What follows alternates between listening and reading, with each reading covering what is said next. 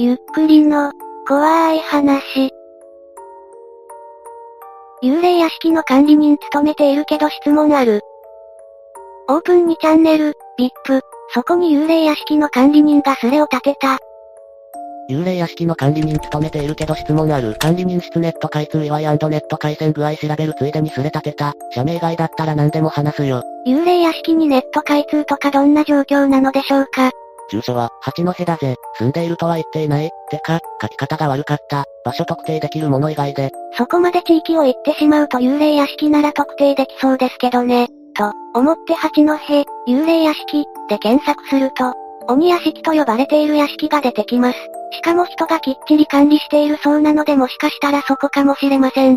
曰くつきってわけじゃないの。めっちゃ長文で書いてくれました。簡潔にまとめると、明治時代に住んでいた地主が自分の子供を殺して妻と自丸。その後そこに来た学生が祈祷してついでになぜか自丸。それ以後自丸の名所みたいになる。その次の次の持ち主が、引っ越してきて3日目に家族を殺害。その後今のオーナーの父親が買い取り、民宿に改築するも、宿泊客の OL が自丸。仕事がうまくいっていたはずなのに5年後気が触れた親父さんが無理丸10。現オーナーと祖母はそのタイミングに東京に行っていたため助かる。オーナーにとっていい思い出の場所のため手放さない。近所でニートをしていた位置が管理を任される。だそうです。うまく話せないのは、喋れるところと喋れないところを分けたからだと思ってくれ。民家ですか？ビルですか？俺がいるのは民家みたいな小さな小屋だよ。屋敷自体はでかい。民宿にできるぐらいには、幽霊屋敷で落ち着ける場所なんてあるのか？小屋のトイレマジ最強。ボットンじゃないし、ただ和式。うまく話せないものだな。使う気を気してやばい。とりあえず落ち着いてくる。様子がおかしい。すでに取り憑かれてる。嬉しくてさっきから顎がガクガク震えている。変な場所に取り憑かれましたね。なんでそんなところの管理しようと思ったの？村でニートやってたからとしか、給料クソ安いけど、村の有権者だしコビウッド系と母親に言われて、オーナーは、売れないし、思い出あるし、管理しなきゃいけないし、君ニートだしいいでしょ？って感じ、オーナーにとっては一番楽しかった時代らしいよ。無理心中っていうのが本当に納得できないらしい。ネット環境が整って不法侵入者が来た時だけ対処する仕事っていいですね。ちなみに何度か心霊物件専門の不動産みたいな人が見に来ているし、今ググったら2005年で更新が止まっているサイトで紹介されてた、バブルで経営破綻した会社の社長が一家侵入したって解説になっているけど、決して煽りではないが、特定されたくない割に随分語るのな。そんなに有名な場所でもないしアクセス悪いんだけど、去年の夏なんか7団体ぐらい心霊スポット巡りに来た人いたからさ、うち、東京から来たいかにもオタクみたいな人は俺のいる小屋で寝てったよ。全員、ネットで見て、としか言ってないけど。え、泊まれんの？幽霊屋敷に泊まれるビジネスができそうですね。心霊写真撮れたら載せろよ。気色悪くて撮る気ないわ。管理人始めてどんくらい経つのこれまで何か変わったことある？ちょうど、2年と5ヶ月かな。最初は暖房器具もない。マジで、小屋、で辛かった。死ぬかと思った。近そうなのこれくらいか。先ほどの鬼屋敷を含めいくつか候補地が挙げられました。ビビったけど違うわ。これでも道の草むしりだけはしっかりやっている。正確にはなぜか、屋敷近くの道はあんまり草が生えてこないだけなんだけど。本当に違うのかごまかしているのかどちらでしょうかね。まああんま場所追求するのはやめとくわ。追求すれば見つかるものなのかね。ネットを見てきた奴がいるなら見つかるでしょう。その建物でどんなホラー話がある？屋敷の中から悲鳴が聞こえた。声自体はしょっちゅう聞こえる。聞き間違いかなって感じだけど、オーナーは、姉の声が聞こえた言ってた。屋敷の窓からこっちを見つめる人影が多かった。これも日常茶飯事。個人的には昼間にゾクッとすることはしょっちゅうある。正直不法侵入してくるバカどもと見分けがつかないけど。よく動物の変死体がある。これは村の人が見かけて捨てに来るのとは別だとしたら、稀にある。前に首が180度ねじれた猫の口から、カラスのくちばしが突き刺さった、一匹と一羽の死体を見た。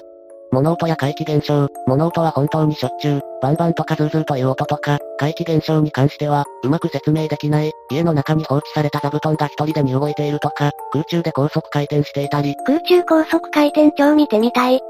自丸志願者の訪問、日常茶飯事、今月はもう一人来た、噂を聞いてきた隣町とか、高校生のバカとかが多いけど、たまにふらふらと歩いてやってきたとかいう人もいる。道沿いを適当に、山の中をさまよっていたら、偶然ここに来たなど、ちなみにオーナーの意向で、警察に電話して、家まで強制送還している。この屋敷に住んで YouTube 始めたらそれだけで人気チャンネルになれそうですね羨ましい。すごい、いっぱいありがとう、怖すぎ、お払いとかしたことある。俺が守らなきゃいけないのは、この小屋だと思っている。ちょっと屋敷には苦情言いに行っているだけだ。そう思ってない時がおかしくなる気がする。コミュ力が著しく低下したのはここ2年ですごく実感するけど屋敷の存在を意識したら終わる。そんな気がする。会話が噛み合ってなくないですかね。レス番間違えたのでしょうか。お払いに関してはまだしていない。何か大事があったり、俺がギブ行ったらしてもらえるのだけど、それ以外は毎朝神社行って、年々、うん、とおまじない唱えている。その神社の管理も任されそうなのですがね。年々、うん、初めて聞くおまじないです。よくやめる気になんねえな。そういうの気にならないの。別に日資格必要もないし、暇な時はゲーム三昧だからな。今までネットがなかった分、通だったけど、電気も火も暖房も冷房も完備されている。あとは気を紛らわせるための料理とか踊ったりとかを何したり、割と悠々自適だよ。こんな感じで給料が10万はもらえているので得だと思う。一応、正式に個別雇用の警備員の扱いだけど。暇つぶしで踊るって陽キャのニートなのでしょうかなんやそれ意味がわからんぞ日本語大丈夫か。やっぱり取り憑かれてね。やっぱりちょっとおかしいよね。私の気のせいかと思ったよ。ああ、年々、うん、ってところのことか。これはおまじないみたいなものだから気にするな。取り憑かれる云々に関しては、多分そうだと思う。それも意味わからんし、おまじないってのも意味わからんぞ。要するに神社行ってオリジナルの呪文唱えて気合入れてるって認識で OK? 多分、俺がコミュ障なだけだ。説明下手ですまん。やっぱり気にするから神社には行って、軽くお守りをお願いしているってだけ。おまじないは深い意味はない。痛いの痛いの飛んでけー。と同レベル。気合を入れているわけじゃないけど、気合を入れているうちに入るのかな。ほん、なるほど。ちなみに、年々、ん？が正しい発音、祖母から教えてもらったおまじない。簡単に説明すると、神社でお祈りするときにしっかりと聞いてもらえるようになるおまじない。お疲れ様みたいな感じにならねえだろうなおい。お疲れ様はそのスレに書かれた方法を実行すると取り憑かれることが最後にわかるスレです。要は一が意図的に呪い、音量を振りまいたスレですね。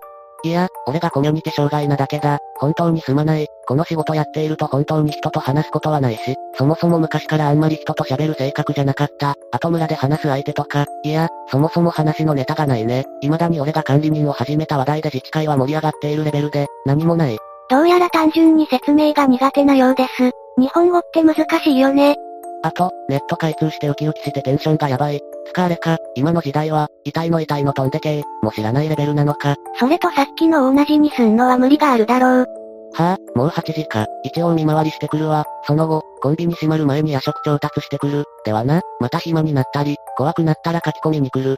そうだ、心霊スポット巡りに来るのは構わないけど、物ぶっ壊したり、大騒音立てたり、ビビって動けなくなるなら来るな。あと一応不法侵入でしょっぴくことできるんだからな。言っていいのかよ。暗くなってから見回りとか来えよ。その後一がスレに戻ってくることはありませんでした。なんかこのスレ読んでるだけで気分悪くなってはいた。ある程度例に敏感な人は、このスレ読まない方がいいよ。文章通して1の念が入り込んでくる。かなり強めな念だね。1の家系には巫女の血が混ざってる。そう祖母かその前かだね。庭の亀裂だけど、最初の住人はそこへ生贄を投じて、家を繁栄させてもらってたんだよ。亀裂は動物の死骸を求めている。亀裂というよりも、そこに一番最初に投入された人がね。こんな最後の方に書かれても手遅れだよ。みんなもう見ちゃったじゃないか。そんな感じでスレは落ちていきました。いかがでしたか？そんな頻繁に声が聞こえるとか座布団が飛ぶとか、売りに出せば高値がつくかもしれませんね。皆さんはこのお屋敷に住みたいと思いますか？ぜひ感想をお聞かせください。ご視聴くださりありがとうございました。また見てね。